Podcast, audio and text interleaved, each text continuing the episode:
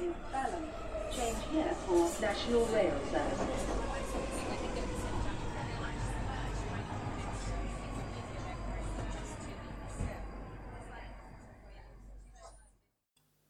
Bine te-am regăsit în stația Londra. Eu sunt Manuel Cheța de la manuelcheța.com și tu asculti podcastul Un român în Londra.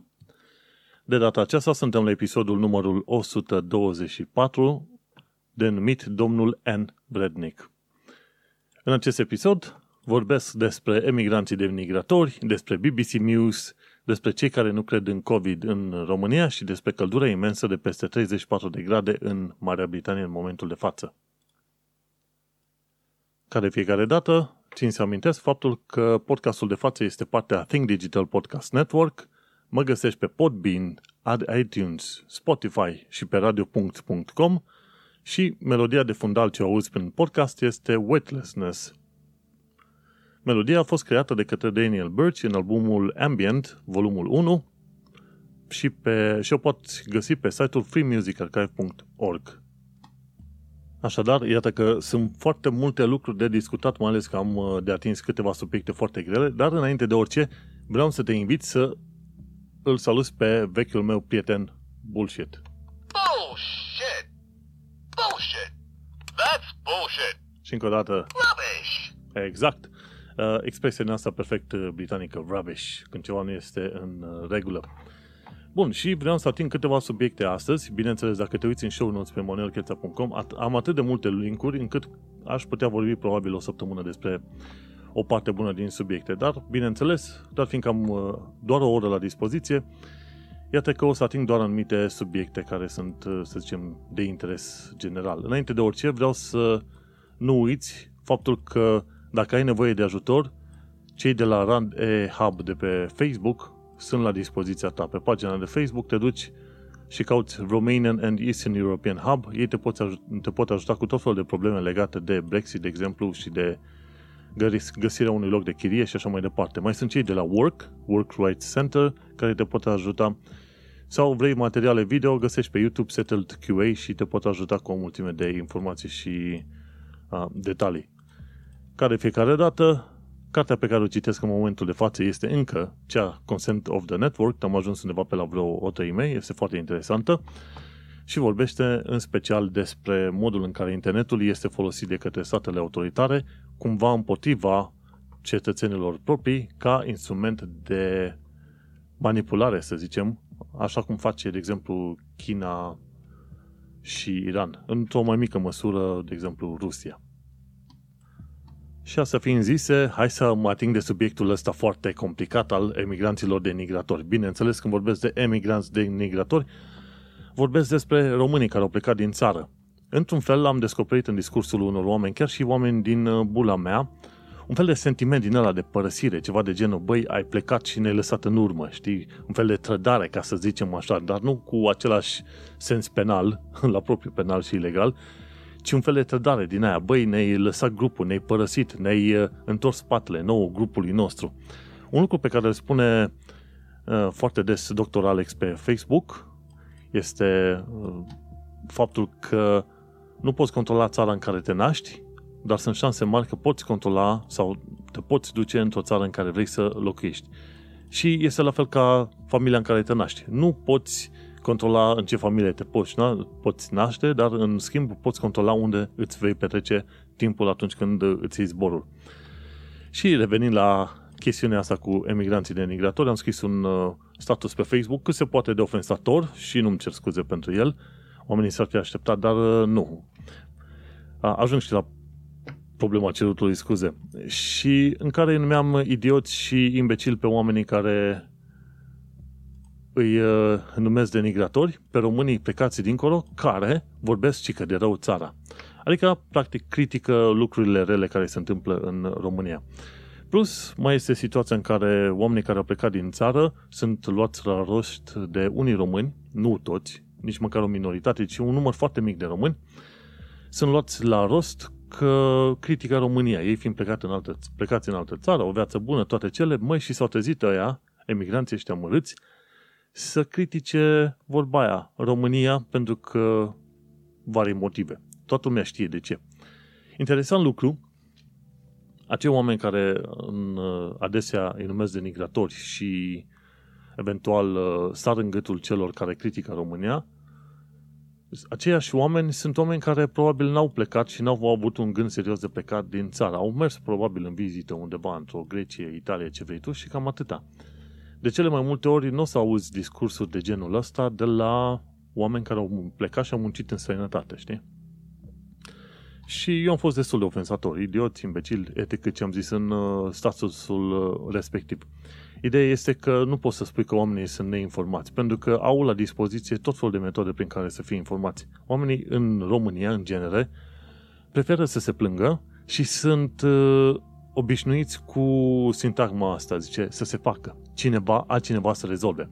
Să plângă pe bandă rulantă, dar dacă se întâmplă că oameni din grupul lor au plecat în sănătate și se plâng de exact aceleași lucruri de care se plâng românii din țară, hop, hop, sunt uh, luați la rost. Cum adică îți permiți tu să critici România? Cumva, dacă ai plecat din România, tu, în mod uh, automat, uh, ți-ai revogat dreptul de a-ți da cu părerea. Și același lucru îl pățești în sens invers. De exemplu, te duci în UK și dacă vrei să critici UK-ul, găsești o minoritate, un număr foarte micuț de oameni de britanici care te vor lua la rost și îți vor spune să te duci înapoi acasă la tine dacă tot critici UK-ul. Și adevărul e că nici una, nici alta nu sunt uh, atitudini sănătoase. Una la mână pentru că tu, plecând dintr-o anumită țară, știi contextul țării respective și poți să aduci o critică. Și critica este de cele mai multe ori constructivă, așa că chiar dacă sunt niște cuvinte mai răutăcioase aruncate cumva, asamblate cumva în critica respectivă, critica este în principiu constructivă. Bineînțeles, constructivă dacă mai vii și cu o idee mai bună pe lângă faptul că spui că, ok, în România ceva este rău. Și este rău atunci când din România te ia la șături românul că vorba aia, n-ai voie să-ți dai cu părerea despre România și este și rău când britanicul te ia la șuturi că n-ai voie să-ți dai cu părerea despre UK. Adevărul este că ai voie să-ți dai cu părerea despre oricine, orice și oricum și oriunde. Este clar. Este, hai să zicem, este o, o mantră pe care ar trebui să o ai în cap întotdeauna. Și în Marea Britanie, dacă vrei să critici la un moment dat ceva din aspectele britanice și ai în, în jurul tău oameni care îți zic să te duci acasă pentru că critici, e bine, evite pentru că oamenii sunt proști. Și vorba aia, prostia nu ține neapărat de cultură, de alte chestii. Sunt uh, situații în care găsești oameni de toate facturile în toate țările. Inclusiv în UK găsești oameni mai săraci decât în România. Este posibil să se întâmple asta? Este. Și tocmai de aceea trebuie să știi că e în dreptul tău să critici orice fel de situații și așa mai departe. Chiar dacă te-ai mutat într-un uh, loc nou. Cum ziceam de, atâtea, de atât de multe ori în episoadele astea de podcast, în momentul în care britanicii sunt gata să îi trateze pe străini, pe imigranți, rezidenții străini și așa mai departe, ca pe un egal, în momentul ăla vei ști că acel britanic este gata să își trateze proprii lor, uh, lor cetățeni cu bun simț, cu respect și așa mai departe. Și cei mai mulți britanici să știi că sunt, uh, sunt ok, n-au așa probleme cu tine, că ești, ești străin. Și de ce pomenesc chestiunile astea? Pentru că și România va ajunge într-o situație în care vom uh, avea valuri mari de oameni care vor vrea să vină să locuiască în, uh, în țară. Și atunci cum te vei comporta cu respectivii oameni? Păi, dacă român din România se comportă în genul ăsta cu român care a plecat în altă țară, va trebui să știm că deja românii din România nu, sunt, uh, nu vor fi în stare să se comporte frumos și decent cu străinii care vor veni în, în țară, da? Și care vor veni în România din uh, țări mai năpăstuite, să zicem, țări din Africa sau din zone cum e sud-vestul sau sudul Asiei. Ce știu, Vietnam, Thailand, etc., care au ceva probleme de la rândul lor și vor să plece de acolo să găsească o viață mai bună în altă parte, nu? Și atrag atenția asupra punctului ăsta pentru că ar trebui să ne gândim bine că România va ajunge în punctul ăla. Nu în 2 ani, nu în 5 ani, dar poate în 10, în 20 de ani deja noi trebuie să avem politici deja pregătite. Să ne gândim că, într-adevăr, trebuie să-i tratăm pe oameni ca oameni, nu ca pe niște bucăți de carne care au venit și care ne incomodează. Și de-aia, emigranții denigratori, am pus cu ghilmelele de rigoare în show notes, ci că dacă spui ceva de rău de România și e stabilit în sănătate, tu deja denigrezi România. Oamenii ăia sunt uh, nițel, uh, nițel imbecil, cum am zis și eu de multe ori, că nu, nu prezintă în principiu un raționament bun pentru care să-i numești denigrator pe românii care sunt plecați dincolo. Și motivul pentru care te numesc ăștia denigrator, care spun că, mă, când denigrezi pe cineva înseamnă că tu promovezi tot felul de idei, gânduri, toate cele care nu sunt conforme cu realitatea. Îți bagi joc de, de imaginea cuiva într-un mod nelegitim, ca să zicem așa. Ori, diver, diversele situații, cum e furtul de lemn din România, cum e traficul de persoane, cum e, de exemplu, cu cercetoria și alte chestii din astea, se întâmplă. Plus furturile la fiecare pas ce se întâmplă în România și tot felul de mizerii legate de corupție. Alea trebuie scoase la iveală, că îți place, că nu îți place. Însă tehnica român, românului ca societate din asta ciudățică este să ascunde sub prești, repede totul. De-aia, când românii pleacă din sănătate, cumva se așteaptă de la ei să vorbească despre România în cele mai bune lumini, prezentări și ce vrei tu mai bine.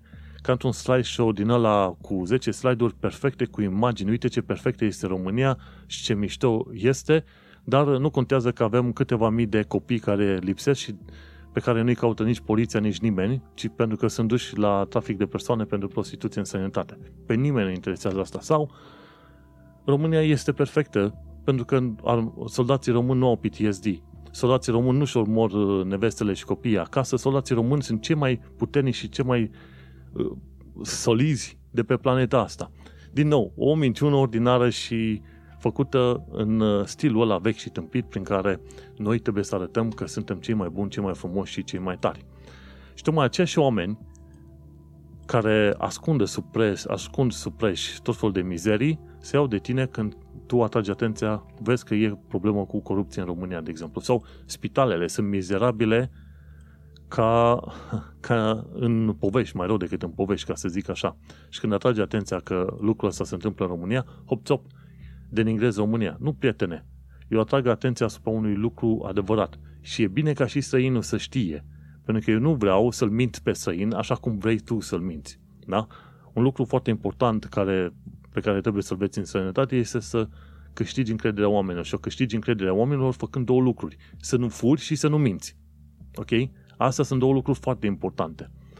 Și le pomenesc pentru simplu fapt pentru că, de exemplu, nu odată în firme de construcție am auzit de oameni care fură pentru șefii lor, pentru patronii lor, de la cuie la gresie la ce vrei tu, ca să ducă la birou înapoi. Și nu odată, de mai multe ori, ok? Și când uh, vorbim în România de atât de, atât de des de furturi pe bandă rulantă, de la Parlament până alte chestii, trebuie pomenite. Și asta e, asta e un lucru pe care îl înveți când ajungi în sănătate, mă, să fii un om uh, cinstit. Nu fura, nu minți. Ok? Și nu este denigrare, ci este o realitate. Asta trebuie să o înțelegi. Și să nu uităm, chestia asta se aplică și cumva în revers pentru oamenii care se întorc din sănătate. Sunt o tonă de oameni care se duc în sănătate, lucrează, sunt un bani, se întorc în România și spun că tot e perfect sau e o viață foarte bună, sănătate, etc., etc. Ei bine, și, aceeași, și acei oameni ar trebui să fie mai atenți la societatea în care s-au dus, pentru că nu este totul perfect, nu sunt câinii cu colaci în coadă și sănătatea are problemele ei de la A la Z, de la criminalitate până la, ce știu, integrare și ce vrei tu mai departe. Există și acolo probleme, trebuie să tragi linia și la un, un moment dat să descoperi dacă e ceva în balanță care să îți convină mai mult în sănătate față de România, știi? Și e bine să vii cu o părere cât mai realistă, ca să zicem așa, cu tot felul de argumente și pro și contra, ca omul din țară, din România, să-și formeze o imagine cât mai bună. Nu te duci acolo și zici, băi, am un salariu de X mii de lire, euro, ce vrei tu, am o viață perfectă, e totul perfect. Mă, poate că nu e așa. De exemplu, în Germania parcă își bat prea mult capul cu acte, acte, calificări și tot felul de chestii. Care, un lucru care este foarte enervant. Trebuie să te duci destul de des la primării prin Germania să-ți faci actele. Pe când în UK poți să rezolvi cele mai multe probleme numai prin e mail Și este un lucru foarte bun. Și una și alta au și plusuri și minusuri, asta e. Dar sunt lucruri despre care trebuie să vorbim și să le pomenim. Nu să ascundem sub preș și când cineva atrage atenția, băi că tu urăști străinătate sau băi că tu urăști România. Nu. nu urăsc România, nu o denigrez, când am ceva de zis să zic și oamenii ar trebui să accepte treaba asta. Și apropo de mesaj ofensator pe care l-am lăsat pe Facebook, oamenii m-au criticat pentru el, când vorbești frumos și transmiți un mesaj în eter, oamenii îți dau un like și atât. când vorbești frumos și scrii cu foarte multe detalii, părerea ta argumentată, ce vrei tu, oamenii dau like sau și atât. Poate mai lasă unul un comentariu sau alte nu.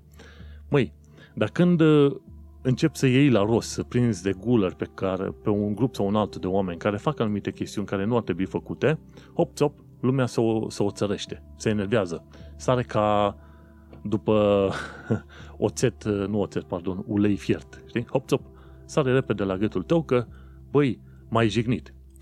e ceva în genul prinzi hoțul cu mâna în buzunarul tău, îl bați, rup mâna și după aia zice, băi, dar eu nu ți-am făcut așa ceva, eu nu m-am vrut să te fur. Bă, prietene, asta e, te-am prins.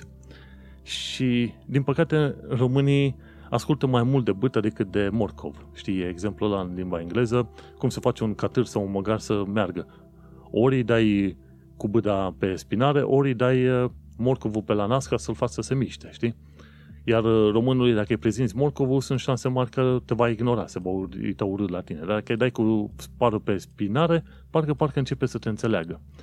Și de, de aia obții, cel puțin, nu numai la român, dar în principiu obții reacții mai mari, mai puternice, dacă la un moment dat pui un anumit grup sub colimator și zici, băi, vezi că ești XYZ expresie.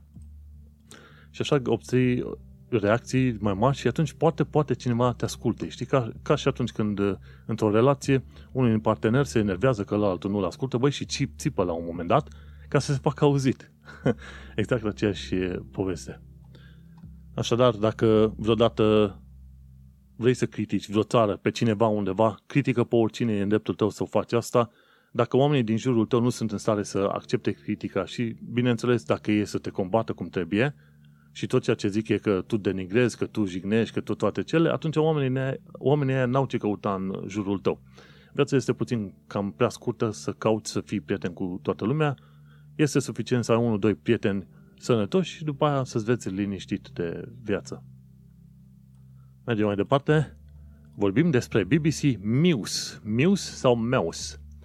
Cineva a făcut un site care este exact, cum să zic, este exact imaginea BBC, site-ului BBC News, dar este cu pisici. Toate pozele prin site-ul ăsta au uh, pisici. Toate au, au pisici. nu știu acum de unde au luat astea, dar uh, este foarte interesant website-ul ăsta. Toate știrile pe care le găsești pe BBC News le găsești și pe, și pe BBC Meus, Meus, dar sunt poze de pisici peste tot și găsești pe bbcnews.co.uk slash news și acolo găsești tot felul de pisici. Unele pisici sunt chiar în, pe, într-un uh, capace, în capace, în vasele de toaletă și așa mai departe.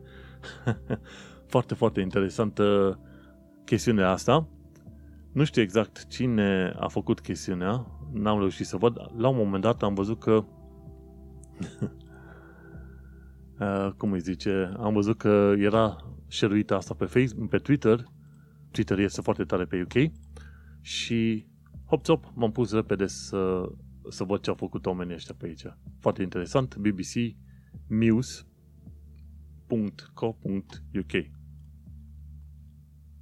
Mergem mai departe. Uite că la un moment dat am reușit să văd un episod nou de la icrpodcast.ro și acolo Dorin Lazar și Ovidiu Eftimie vorbeau despre coronavirus și de ce Bucureștiul nu crede în COVID sau implicit de ce România nu crede în COVID sau o parte de oameni de ce nu crede în COVID. Cei de la icrpodcast.ro fac podcast, dar să zicem o dată pe lună, dacă mai au chef sau cum mai au ei chef. I-au început prin 2015, au făcut vreo câțiva ani de zile podcast și la un moment dat au zis că nu mai au ei ce zice mare lucru și că vor face podcast doar când vor avea chef. Și uite așa că a făcut un episod nou și au povestit acolo de ce oamenii nu, în România nu prea cred în COVID. Și motivul uh, expus de către Eftimie, Ovidiu Eftimie, a fost foarte, foarte simplu și clar și mi se pare logic. Asta îmi place un, o metodă foarte bună de argumentare. Zice că de ce nu cred oamenii, media și autoritățile în ideea de coronavirus? Păi, când în media găsești foarte multe minciuni pe bandă rulantă, de exemplu, de la articole neplătite, dar nemarcate ca fiind reclamă pentru tot felul de produse, la alte articole care promovează, ce știu, remedii miraculoase, ce știu, blesteme, magii și alte prostii și la tot felul de alte articole care sunt proscrise și nu e jurnalism real, normal că oamenii citind articolele respective și fiind obișnuiți cu faptul că presa din România e minte, ok, când ajunge cineva cu ideea că uite pandemie și COVID, oamenii nu prea cred treaba asta. Și autoritățile, este foarte ușor de răspuns la adresa autorităților, că autoritățile în România, în genere, caută să mintă pe bandă rulantă și plus, mai ales în momentul în care au aplicat amenziile alea uriașe și nesimțite pe bandă rulantă, de, de care am povestit de mult și de care am zis că sunt idiote și uh, total inutile, e bine, când vezi asemenea reacție de la Guvernul României, îți dai seama că poate nu vrei să-l crezi, poate nu vrei să crezi în autoritatea guvernului. Și adevărul este că autoritățile din România au autoritate doar cu numele, pentru că lumea în sine, oamenii în sine, nu cred în autoritatea efectivă a statului. Ei doar ascultă de stat sau plătesc taxe și așa mai departe, nu din simțul datoriei, ci mai degrabă din frica bâtei, ca să zicem așa, din frica amenzilor și așa mai departe. Una dintre cele mai urâte instituții în România este ANAF-ul și după aia te duci mai departe la instituțiile medicale și așa mai departe. Parlamentul și așa. Și uite cum, presa minte, statul fură, între astea două vrei ca oamenii să te înțeleagă că trebuie să porți mască peste tot și așa mai departe. Și uite-te că voi, vei întâlni oameni care nu vor crede treburile astea și vor fi gata să se bată cu tine dacă e nevoie, numai ca să își mențină punctul lor de vedere faptul că știm că trebuie purta mască și că are loc o pandemie, asta știe toată lumea. Dar uh, îți prezint așa o, o părere legată de faptul că oamenii nu ascultă de sfaturile astea legate de coronavirus pentru că sunt mințiți la fiecare pas. Și asta e un lucru foarte bun de înțeles și de interpretat. Bineînțeles, episodul are cât aproape două ore. Când ai ocazia, nu uita intră pe ICL Podcast să asculti ce mai zic oamenii acolo, pentru că au povestit de mai multe lucruri, nu numai de COVID. Ah, oricum, ideea e că oamenii ăștia, când fac un podcast, fac un podcast pe, pe bună dreptate, ca să zic așa, și merită ascultați. Mergem mai departe, căldură imensă de peste 34 de grade Celsius. Adevărul e că și acum la ora 9 seara, pe data de 11 august 2020, E o căldură enormă în Londra, sunt undeva prin sudul Londrei. Și o căldură enormă. 34 de grade pentru Londra este o chestiune extraordinară. În 2016, în 2015 când am venit, nu era așa de cald, că era octombrie. Dar în 2016 erau 23 de grade afară și se spunea că este caniculă, este groaznic, este prea, temperatura mult prea mare. Și uite-te că la nici 5 ani de zile de atunci, în 2020, avem temperaturi de 34 de grade, ba chiar 37 de grade în anumite locuri din UK și oamenii nu, nu mai fac atâta haz, uh, nu haz, ci nu mai fac atâta caz. La 23 de grade vedeai nu știu câte articole plângând în stânga și în dreapta că este caniculă și vezi ca nu cumva ca oamenii să moară când se duc la locul de muncă. Acum, 34-37 de grade, abia dacă vezi un articol, două pe aici pe acolo, pe un BBC News, poate The Guardian și cam atâta, fără, fără tam-tam prea, prea mare. Și este curios modul în care în 5 ani de zile s-a schimbat atât de mult situația și, bineînțeles, modul în care oamenii s-au obișnuit cu noul uh, normal în 2020. Uh, Până una alta, hai să vorbesc puțin tel și despre COVID, coronavirus, lucruri cele mai, aflat, cele mai aflate în ultima, să zicem, săptămână. Ci că iar vitamina D cât stai în casă. Eu am început să am probleme și am cumpărat deja vitamina D. Sunt o serie de studii care spun că dacă nu ieși des, ieși des din casă, trebuie să-ți iei suplimente de vitamina D. Și chiar e nevoie în momentul de față, pentru că sunt foarte mulți oameni care stau în blocuri și nu ies prea, să zicem, uh, prea mult la plimbare. Ce trebuie înțeles este faptul că coronavirusul infectează mai întâi nasul, așa că o mască te ferește enorm de mult. Uh, Dacă vezi oameni mergând pe stradă cu măști pe față și n-au acoperit nasul, îți dai seama că ei se pun la risc. Masca se pună să acoperi și nasul și gura. Altfel ai probleme destul de mari. S-a făcut un studiu de curând și s-a descoperit că 50% dintre britanici, doar 50% dintre britanici s-ar vaccina. Iar uh, pentru a obține o rată de protecție pentru toată populația ar trebui să se vaccineze undeva la peste 95% din oameni. Faptul că 50% din oameni s-ar vaccina, doar 50%, asta înseamnă că vaccinarea în sine ca proces este victima propriului succes. Pentru că noi nu mai vedem în continuare oameni bolnavi din cauza unor bolți gen rujeolă, rubeolă, bla bla, considerăm ca populație că vaccinurile nu sunt atât de utile, pentru că nu am mai văzut oameni bolnavi, de ce ne-am mai vaccina? Și cine știe, poate într-o zi o să apară propunerea aia ca 20% din populație să nu se vaccineze. Tragi la sort și bine zici 20% nu se vor vaccina, se vor îmbolnăvi, vor muri, vor suferi, iar cei din jur, jur îi vor putea vedea. Și atunci restul de 80% se vor vaccina 100%, nu numai 50%. Nu știu dacă se va duce, ajunge vreodată la ideea asta, dar probabil că oamenii ar înțelege mai bine în felul ăsta. Eu nu continui să mă vaccineze fiecare dată cu tot felul de vaccin ce am nevoie să îl am. Guess what? Tinerii transmit COVID la fel ca adulții, iar copiii doar la jumătate. Au făcut ăștia din, uh, de la The Guardian un articol, au scris și au spus tinerii undeva, asta înseamnă undeva pe la vreo 15-16 ani, young adults, cum li se mai spune, 15-16 ani încolo, transmit COVID-ul la fel de uh, bine, ca să zicem așa, ca adulții, iar copiii doar pe la jumătate. Chiar dacă copiii nu se îmbolnăvesc în sine, ei pot transmite mai departe coronavirusul. Important lucru de ținut minte este faptul că coronavirusul evoluează și în special una dintre mutațiile la care se uită oamenii foarte atent în momentul de față este mutația de 614G. Teoretic n-ar trebui să afecteze prea tare, dar uh, mutația asta, după ce s-au îmbolnăvit oamenii pe mai multe direcții în lume, virusul din diversele populații de pe toate continentele cumva a început să evolueze înspre mutația asta de 614G. Deocamdată nu se consideră că ar fi ceva periculos, însă e bine de știut că cercetătorii urmăresc, cum se zice, mutația. Mutația asta face ca coronavirusul să fie transmis puțin mai ușor, dar nu cu mult. Dar e important de știut că cineva urmărește ce se întâmplă.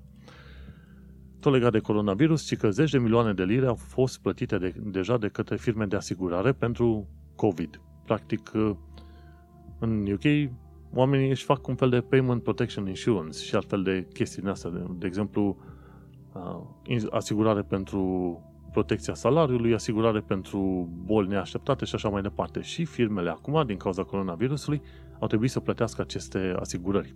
Și în total, probabil peste 100 și ceva de milioane de lire vor fi plătiți pentru asigurări în genul ăsta pe perioada lui 2020.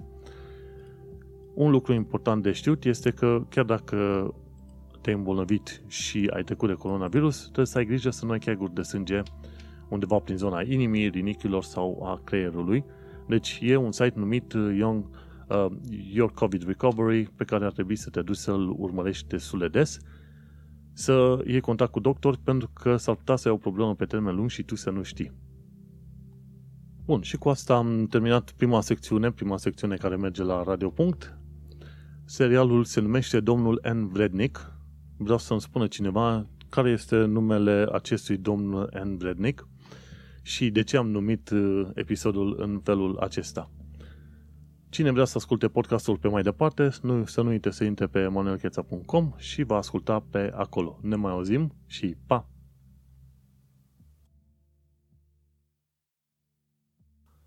Hei, și uite-mă back, back de la pauza de cafea. Am pauză de cafea cam la jumătatea episodului, pentru că este foarte obositor să vorbesc mult și probabil degeaba. Dar, bineînțeles, vorbesc pentru mine și pentru probabil 2, 3, 4, 5 alți oameni care mă mai ascultă. Interesant lucru, din 5 milioane de oameni plecați dincolo, din România, există vreo 3 podcasturi. E un român în Londra, e Diaspora Cast și am auzit că ar mai fi un alt podcast undeva tot legat pe, de chestiuni de diaspora. N-am nicio idee, trebuie să-l găsesc, să-l scormon și pe să vorbesc puțin și despre el.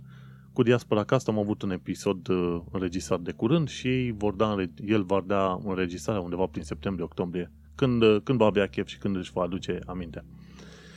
Și uite așa, am avut o pauză de cafea cold brew cu cafea cu hazelnut, cu o lună. Este foarte interesantă. Un gust puternic, o aromă puternică și cafeaua asta cold brew e- este într-adevăr foarte, foarte puternică, te ține în picioare mai bine decât, să zicem, două, trei Red Bull-uri din alea. Bun, și hai să continuăm să vorbim despre alte chestiuni care ne interesează, bineînțeles. Vreau să mă ating acum de informații practice. De ce? Pentru că uneori vreau să sar pur și simplu secțiunile sau să le iau în ordine inversă. Ca informație practică.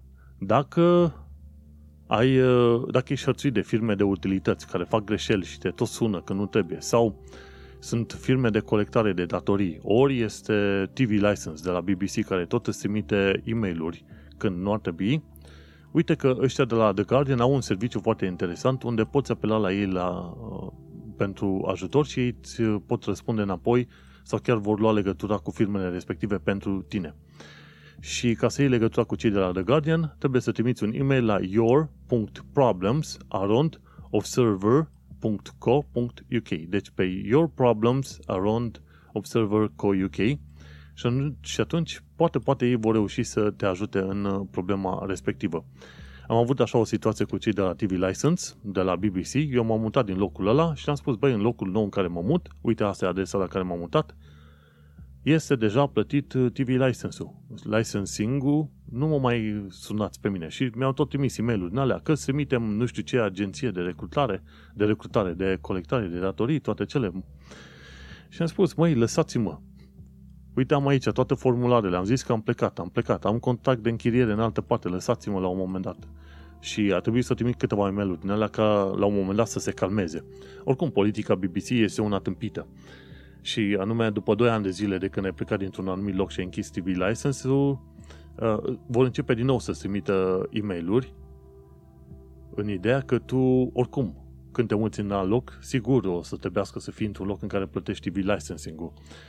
Dar uh, problema este că s-ar putea să te muți într-un loc unde e deja plătit și atunci ăștia de la BBC te hărțuiesc.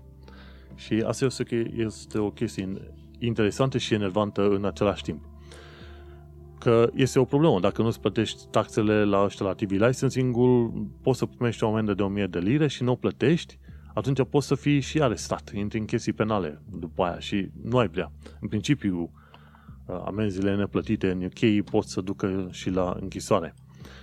Și este foarte important să iei măsurile cât mai urgent. your.problems around observer.co.uk cum blochezi apelurile spam la al doilea sfat practic, am pus un link către 3.co.uk și tipii ăștia au povestit despre diverse metode prin care te poți povesti, proteja de apeluri spam. În primul rând, poți să raportezi orice fel de apel spam la numărul 7726, trimițând un SMS cu textul call, C-A-L-L, și spui așa, trimis la 7726, textul call, spațiu, și pe aia numărul de telefon care te-a băzit aiurea. Poți să-ți treci numărul tău de telefon în Telephone Preference Service, TPS, și, cum îi zice, te treci în TPS și atunci treci numărul tău de telefon acolo și, în mod normal, ar trebui să nu ai uh, prea multe spamuri. Mai sunt aplicații. Una este Truecaller, Who's Call, Haya, RoboKiller și, de exemplu, pe Android poți să blochezi tot felul de... Mi se pare că și în aplicație de calls poți să blochezi spamurile în mod automat. Dar e bine de știut pentru că poți să primești un apel la aiurea din nu știu ce țară și dacă răspunzi cu da sau nu, îți ia, cine știe, poate 5-10 lire din abonamentul pe care îl plătești la telefonie. De fel, dacă răspunzi dacă răspunzi la un număr pe care nu-l cunoști, caută să nu răspunzi cu da sau cu numele tău. Pentru că sunt unii care ar uh, folosi înregistrările audio ca mai apoi să sune din nou la ăștia, la ce știu, la firma de telefonie și să îți facă probleme. Așa că nu răspunzi cu da sau numele tău, aștepți, pauză, răspunzi și zici hello sau ceva de genul ăsta, știi? Bun, o altă chestie bună de știut, ca informație practică, landlords nu au voie să ceară să demonstreze setul status înainte de iunie 2021. Până atunci, landlords vor trebui să ceară doar pașaportul, dar nu să te întrebe de setul status. Cine te întreabă de setul status, aia e o chestie ilegală și trebuie să-i bați obrazul. O altă chestie foarte faină de știut, la numărul 4, Work oferă ajutor pentru victimele bullyingului la muncă. E bun uh, de știut. Oricum, Work se ocupă de chestiuni legate de muncă, oameni care n-au fost plătiți cum trebuie, oameni care au fost stați în țeapă, etc., etc. Și se ocupă și de chestiuni legate de bullying la muncă. Există o tonă de situații în care poți să fii hărțuit la muncă, de ce nu? Uite că ăștia de la Work se ocupă de chestiunea asta și te pot ajuta. Legat de bullying, eu n-am avut așa problemă pe la locul de muncă. Am avut harță în stânga și în dreapta cu anumiți oameni. A fost uh, la un moment dat și un manager la care s-a gândit că e o idee bună să vină să mă amenințe, să mă oblige să fac ceva ce nu trebuia să fac, știi? Dar problema s-a rezolvat repede. M-am dus la managerul meu și am spus, uite, individul ăsta ce-mi cere să fac, n-are voie să-mi ceară chestia asta, du-te și vorbește cu el. S-a dus, a vorbit cu el, după aia, șeful lor mai sus comun l-a luat pe altul la, de urechi, l-a șmătruit puțin și după aia omul a venit și a vorbit uh, frumos cu mine. Deci se poate. Important este ca atunci când se întâmplă chestiuni de genul ăsta să nu lași, să reacționezi pe loc, să spui că nu este ok și să te duci la șeful tău. Șeful tău mai departe ar trebui să se ducă să organizeze. Dacă nu se face, rezolvă treaba asta, atunci te poți duce la HR în firmă și faci o plângere oficială în care spui, băi, uite, etc., asta s-a întâmplat pe aici și pe dincolo. Și de obicei când HR-ul se implică, este o treabă destul de serioasă. În principiu, HR-ul este relativ independent de angajați. HR-ul este folosit ca scut prin care firma se protejează de proprii săi angajați. Asta trebuie să știi. Și atunci trebuie să ai grijă și modul în care formulezi și vorbești cu cei de la HR, să nu te vadă pe tine dușman, ci să-l vadă pe la altul care te-a buluit și te-a hărțuit pe tine. E important de știut uh, treaba asta.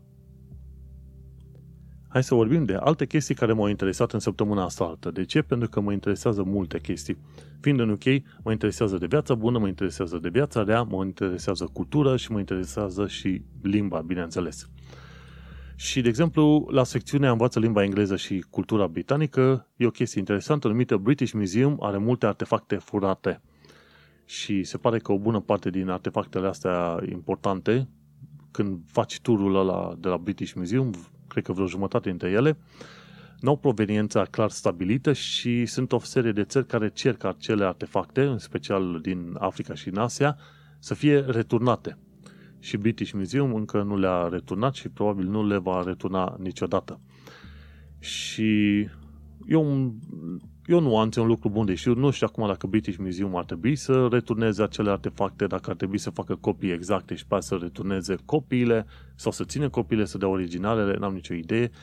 Eu n-am nicio părere, nici, nici pro, nici contra uh, chestii astea. Uh, mergem mai departe. Folosește alternative pentru cuvinte gen yes, no, thank you, sorry, ok.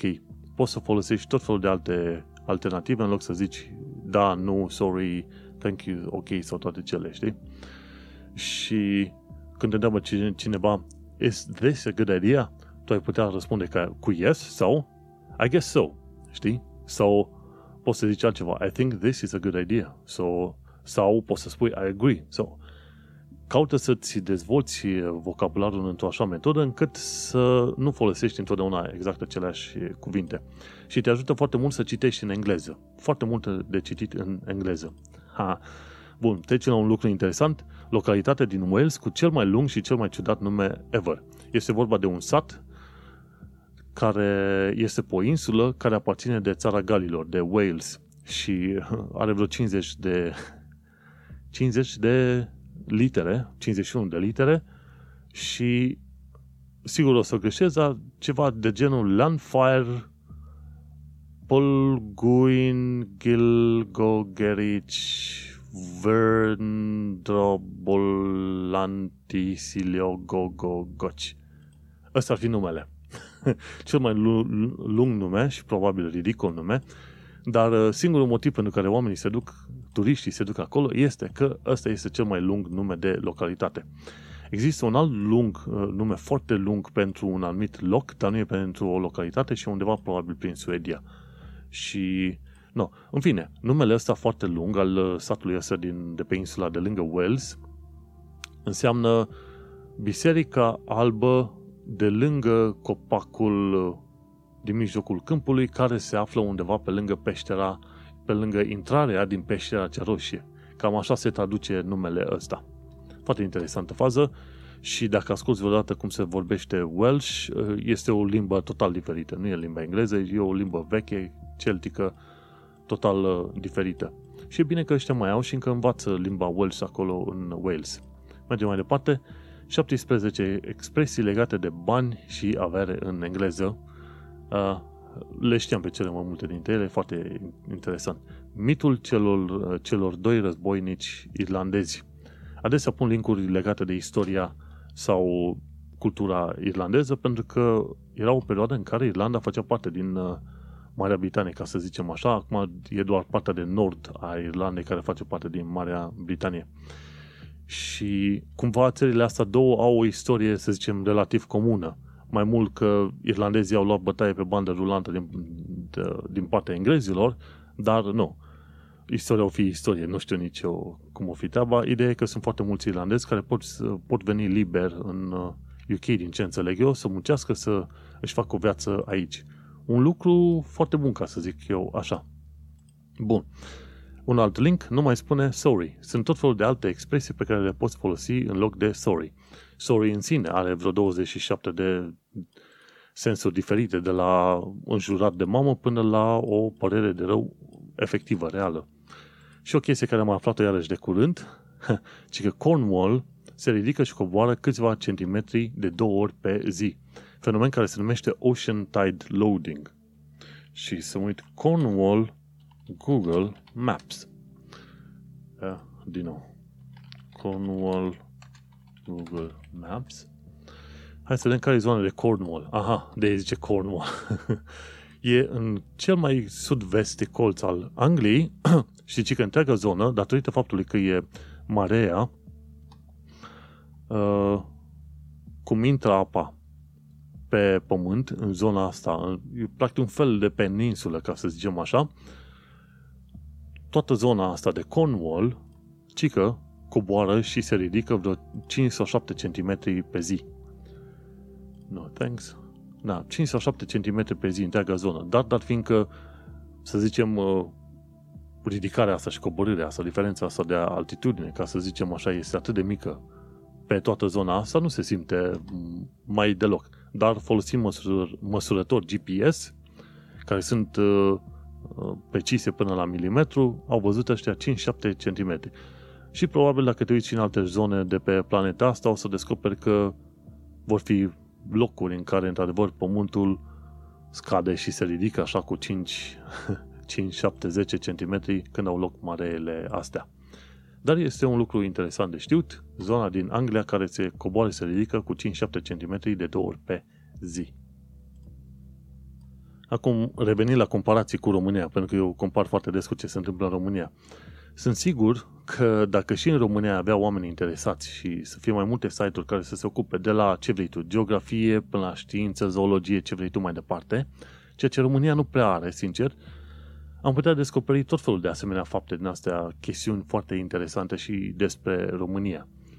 Normal, când pleci din România, te duci în altă țară, nu numai că vrei să cunoști, să zicem, limba țării respective și cât de cât niște obiceiuri, ai ochii mai deschiși și ești puțin mai alert. Tocmai de aia interesul tău este mărit și vrei să cunoști cât mai multe lucruri.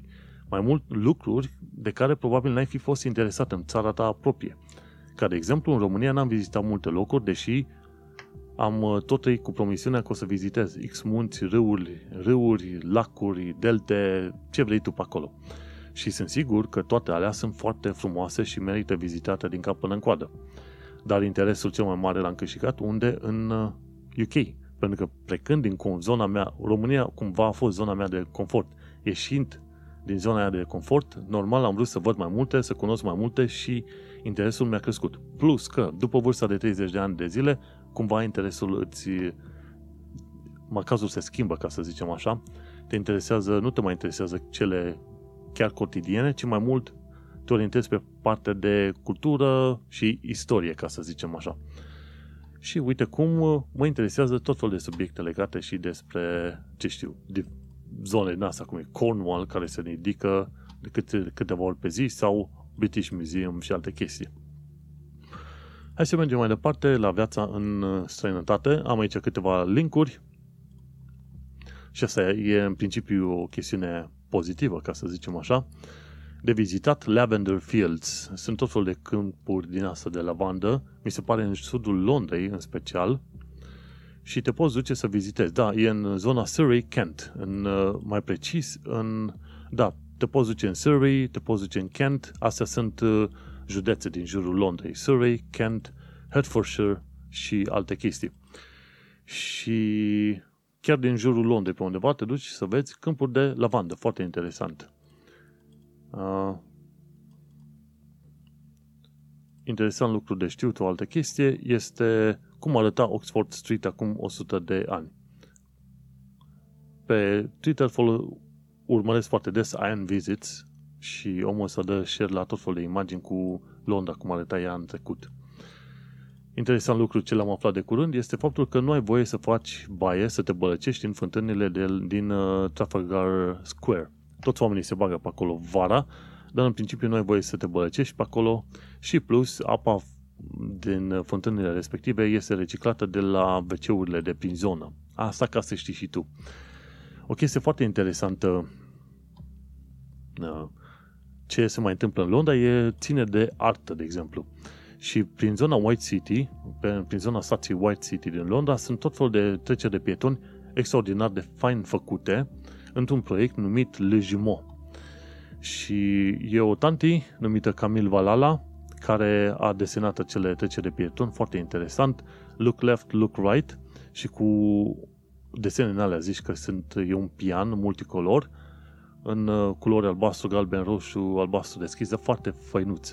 Și un lucru foarte mișto în uh, Londra este că din loc în loc vei găsi treceri de pietoni extraordinar de faină desenate, pictate.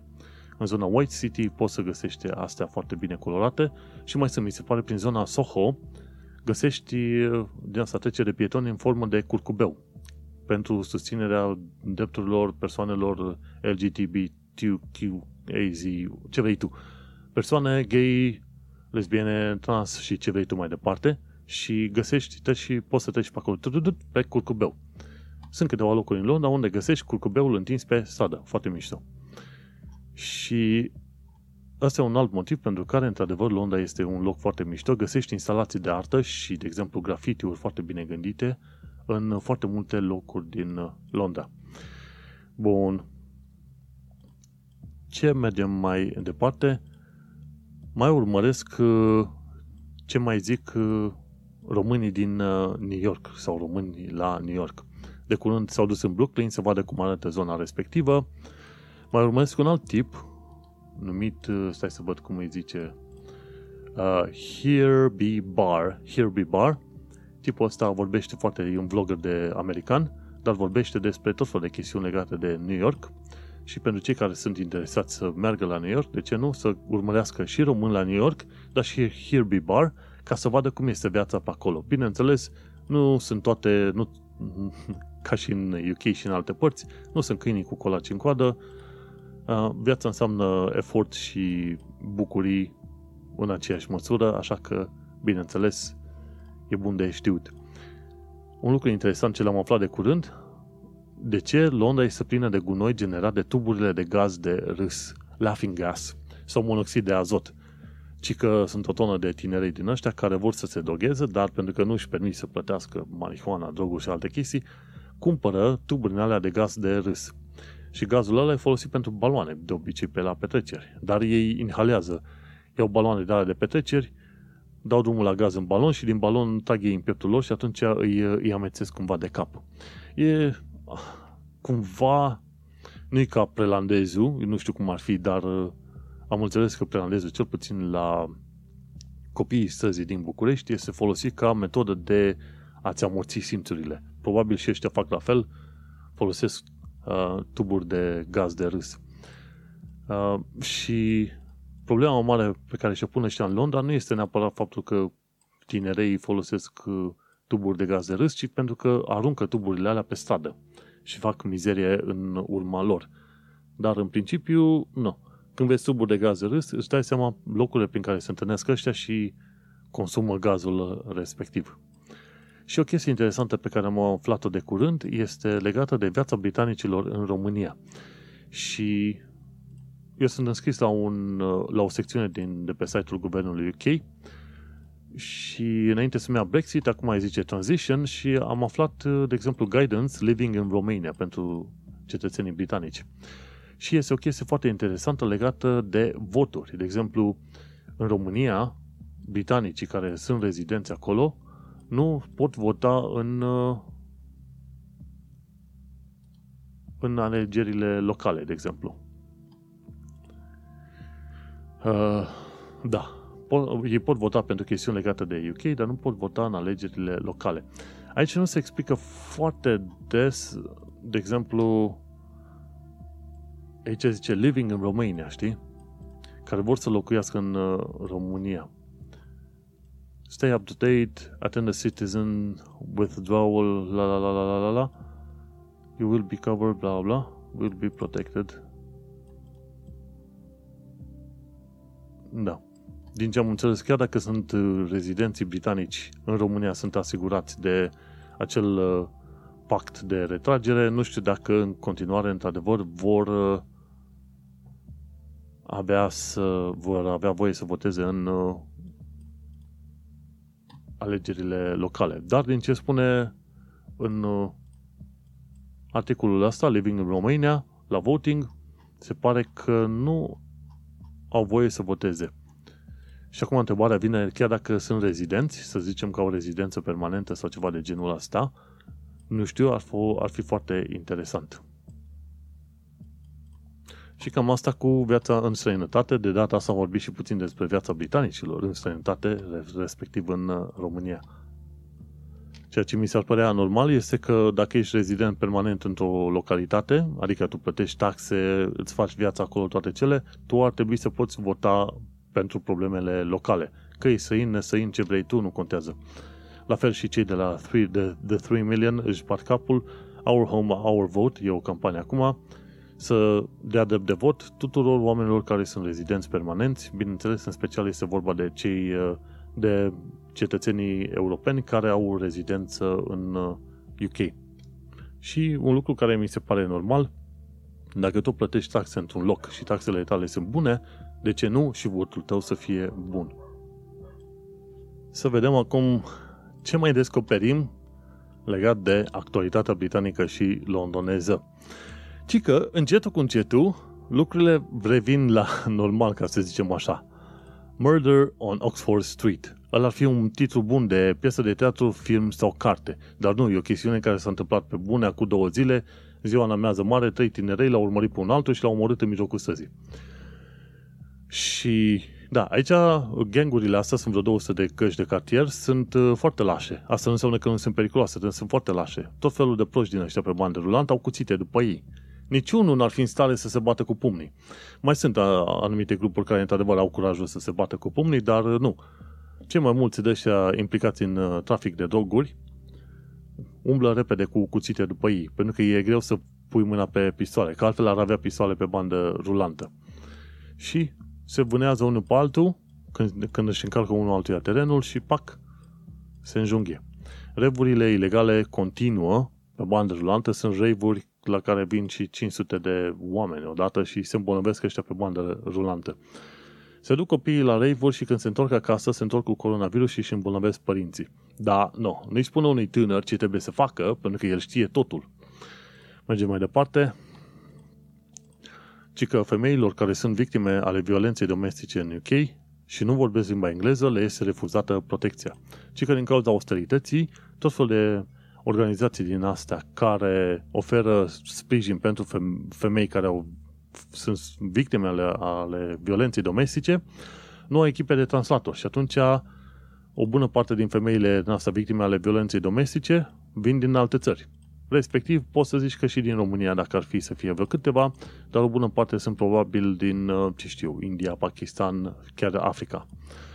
Femeile alea sunt bătute pe acasă și când plec, merg undeva să fie ajutate, nu pot fi ajutate pentru că firmele respective spun că, ONG-urile respective spun că n-au translatori, pentru că n-au bani de translatori. Și așa că femeile respective rămân uh, aiurea, suspendate în aer. Ci că, în 2020, 4.000 de imigranți sau refugiați în special au trecut canalul Mânecii, canalul englez, pe la strâmtoarea Dover, în 2020. 4.000 de oameni. Și legat de refugiații respectivi, există un film pe YouTube făcut de Zoe Gardner, care explică de ce există refugiații și de ce vin în UK. De exemplu, alt articol scris de către The Guardian spune refugiații din Calais nu se sperie de moarte, îți dai seama, ani întregi pe drumuri, chinuiți, chingiuiți, terorizați, bătuți, violați, bla bla bla, normal că nu mai interesează după cât au chinuit, ce mai interesează pe ei 30 de km de apă până să ajungă în UK. Ci că un alt articol tot de la Guardian, refugiații trec prin chin, viol, abuzuri ca să-și găsească un loc în UE, dar infractorii își bat joc de ei. Da, pentru că, practic, ce se întâmplă? O tonă de refugiați din ăștia, chiar dacă, dacă nu, au prime, nu primesc dreptul de a sta într-o țară și așteaptă să fie deportați, sunt tot fel de grupuri infracționale care profită de ei, obligă să facă tot fel de ilegalități, pentru că oamenii aia n-au, n-au unde să se ducă. Și cu ocazia asta, situația lor grea este făcută de două ori mai, mai grea și mai urâtă. Sunt situații în care în zona Dover, pe la Calais, pardon, contrabandiștii pun pistolul la capul refugiaților ca să-i oblige pe refugiați să treacă, chiar dacă nu vor, să treacă prin uh, sântoare. Era cazul unui om care a zis că nu vrea să se urce în barcă pentru că e posibil ca barca să se răstoarne și el nu știe să noate. Și contrabandistul a pus pistolul la cap și a spus, nu te duci, te împușc. Și este foarte interesant cum oamenii sunt atât de mizerabili încât și din mizeria altora vor găsi metode prin care să se îmbogățească și să-și bată joc de ei. Și se pare că guvernul UK, în frunte cu fica de imigranți numită Priti Patel, face tot posibilul ca obținerea de azil politic sau statut de refugiat în UK să fie cât mai dificilă. La un moment dat ea zicea că o să cheme armata ca să blocheze valurile de, de refugiați. Problema în toată afacerea asta e că, conform tratatelor internaționale, armata nu are voie să omoare refugiații, ci când găsește refugiați în, pe mare, trebuie să ia în vapor la bord și să-i ducă la primul, prima stație locală sau primul port local britanic în care să fie prelucrați și preluați ca refugiați. Deci, ce promite tantia asta Piti Patel este o, o chestie total șocantă și enervantă și tâmpită. Trimite armata ca să faci ce? Să împuși pe refugiați? Și să nu uităm aici, sunt, nu ar fi prima care vine cu idei din asta, foarte multe țări au făcut asta, inclusiv Ungaria a pus un gard de mai mare, gata, hai să oprim, să oprim, cum au numit mă ăștia din Ungaria? Invazia. Au zis că ne vin teroriștii și sunt o, o bună parte din oameni, probabil printre ăia, nu probabil, în mod sigur, printre ăia sunt și oameni care n-au gânduri deloc curate, știi? Dar cei mai mulți fug de, de persecuție, de viață grea, de toate cele, știi? Și ungurii, din punct de vedere tehnic și legal, da, au făcut cumva bine, au, pus, au ridicat un zid care nu poate fi trecut și gata. Au ținut uh, refugiații la, la distanță, ca să zicem așa, din punct de vedere tehnic. Dar uh, din punct de vedere legal, ca să zicem așa, atunci când un uh, refugiat a apărut cumva în țara ta, nu contează cum, și cere azil politic sau toate cele, conform legilor internaționale, țara respectivă trebuie să le ia să-l prelucreze și să decide dacă îl ține sau dacă nu, dacă îl deportează, de exemplu. Și, na, ungurii nu erau prea pasionați. Ungurii sunt, uh, au arătat că sunt destul de rasiști în ultima perioadă, mai ales când este vorba de negri sau de oameni din Asia. Nu contează că oamenii din Asia ar fi indieni sau ce știu eu, din ce alte țări. Pentru ei toți sunt teroriști. Gata, de dracu să nu vină. Bun, mergem mai departe. Uh, și un lucru interesant ce s-a mai întâmplat și în România, nu au fost numai ungurii uh, oameni de tocăcatul la faza ce au făcut-o, ci și în România. Încercau, când încercau să vină ăștia refugiații, imigranții, cum vrei să spui tu, să treacă cumva Dunărea prin zona Serbiei, jandarmii prindeau în partea de România și pe aia îi trimiteau înapoi în Serbia. Și nu odată s-a întâmplat asta, ordinele s-au dat pe uh, verbal, deci nu există ceva scris undeva. Dacă ar exista ceva scris undeva, înseamnă că cineva din jandarmerie chiar nu are creier. Și se întâmplă chestia asta. Toate țările, inclusiv în România, ca să limiteze numărul de imigrați, pac, pe unde au putut, au, le-au dat un șut în curs și au trimis înapoi de unde au venit. Deși, din punct de vedere legal, trebuia să-i preia pe oameni și să-i uh, ducă. Și dacă te pui să găsești pe forumuri pe undeva, tot afli informațiile astea prin România. Nu e ca și cum ar fi un secret foarte mare, știi? Bun, ce am aflat? Unul din trei, una din trei firme vor concedea oameni în 2020 la dezastru mare, care urmează să fie economia în UK în 2020, da. Uh, un lucru interesant de discutat este guvernul conservator și corupția, ci că firma Faculty primește contacte directe pe chestiuni de analiză de AI, unde chiar n-ai nevoie. Sau mai este scandalul dezvoltatorilor imobiliari care sunt prieteni cu conservatorii, ori Cummings a fost din nou pus sub lupă pentru că nu a respectat lockdown-ul. Și ăștia de The Guardian au scris de mai multe ori articole în care scoteau în evidență corupția guvernului conservator. În, spe- în special este vorba de faptul că guvernul conservator dă firme prin atribuție directă, firme, contacte prin atribuție directă, unor firme care probabil nici n-au obiectul ăla. Deci era o firmă care era, nu, nu știu, ceva reclame pentru asta, cu 1-2 angajați, a dat, firm, i-a dat contacte pentru echipament de protecție personală, știi, de nu știu câteva sute de mii sau milioane de lire, știi? Atribuție directă, hai urgent, toate cele. Deci corupția se întâmplă. Și pe mine mă miră că se întâmplă într-un uh, asemenea mod și în UK, așa cu o nerușinare în aia enormă. Ei bine, găsești pe, pe The Guardian tot fel de articole din astea. Interesant, uite că activiștii antimăști hărțuiesc cumpărători la magazinul Morrison's din Peckham. Asta s-a întâmplat acum o zi, două. Oamenii care erau la cumpărat în uh, magazinul Morrison's din zona Peckham erau hărțuiți de către activiști anti-măști. Veneau cu megafoane și țipau la ei, băi, dați-vă măștile jos că măștile îți uh, opresc dreptul la expresie personală, etică, ce vrei tu. Dar uh, gândește-te, măștile respective nu te opresc din a putea respira măștile alea sunt, uh, sunt relativ ok pentru a opri, uh, să zicem, stropii din respirația umană, dar uh, sunt total inutile dacă ar fi să gândești că vrei să respiri oxigen. Oxigenul este mult mai mic decât toate întreprinderile, întreprinderile alea de la măști. Așa că sunt unii care zic nu poți respira. Ei, e o minciună ordinară. Cei mai mulți pot respira. Singurele cazuri în care oamenii, într-adevăr, nu, nu sunt obligați să poart, poarte măști, sunt cei care au pe fond psihic, uh, care ar putea intra în panică, de exemplu, victimele violurilor și așa mai departe. Și mai sunt și alții care, într-adevăr, pot avea atacuri de panică, bla bla. Dar alea sunt cazuri medicale bine stabilite și așa mai departe. În marea majoritatea cazului, folosești marca, masca, nu mori, nu te sufoci și așa mai departe Bun, mergem mai departe. Ci că Eat Out to Help Out. Acum în uh, august, între luni și miercuri, te poți duce să mănânci în restaurante și plătești jumătate până la suma maximă de 10 lire. Și ci că sistemul ăsta Eat Out to Help Out a fost folosit de 10 milioane de ori deja. Uh, și n-a trecut decât o săptămână și puțin din august. Mergem mai departe. Un dezastru pentru licenii britanici în perioada asta. De ce? Pentru că nu s-au putut întâlni cu profesorii să le dea notele finale la tot fel de materii, cumva guvernul UK s-a gândit că este ok să creeze un program care îl program să aibă o serie de parametri și ăla să dea în mod automat ce note crede programul respectiv că ar merita elevii ăștia, știi?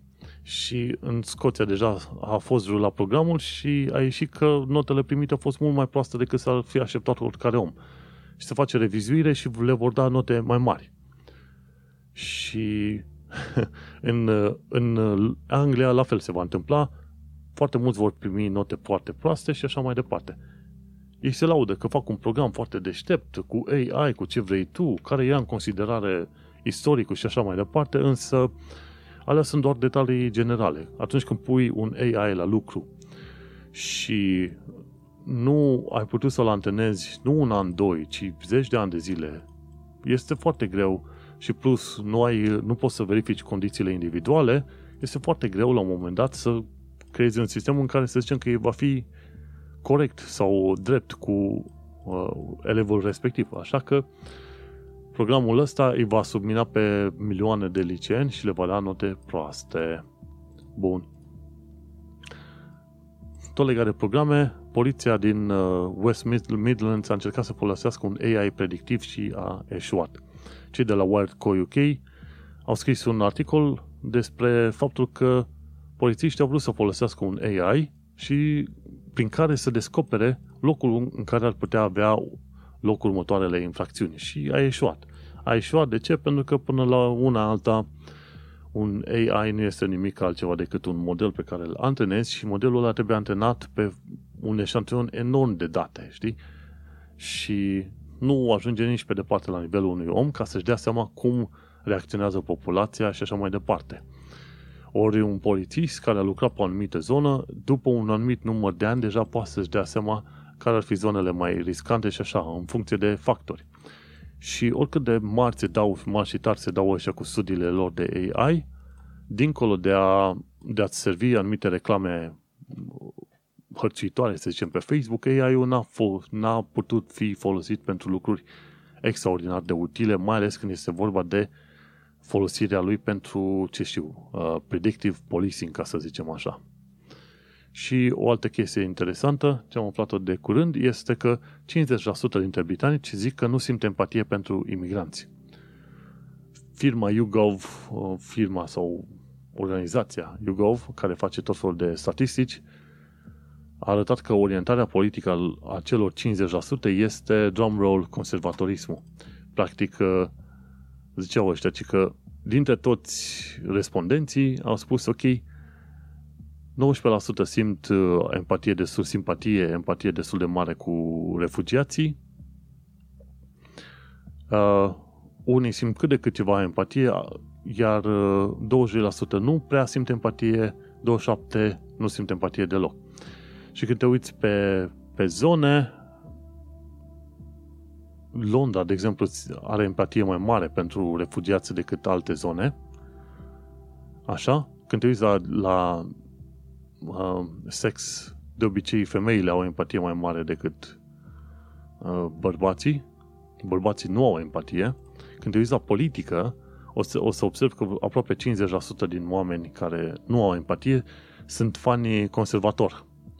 Ba, și e foarte interesant de văzut asta cum e diviziunea asta pe linie, uh, cum se zice, politică, să zicem așa. Ah, și cam, cam atât. Ideea este că cei care au votat cu conservatorii au și un...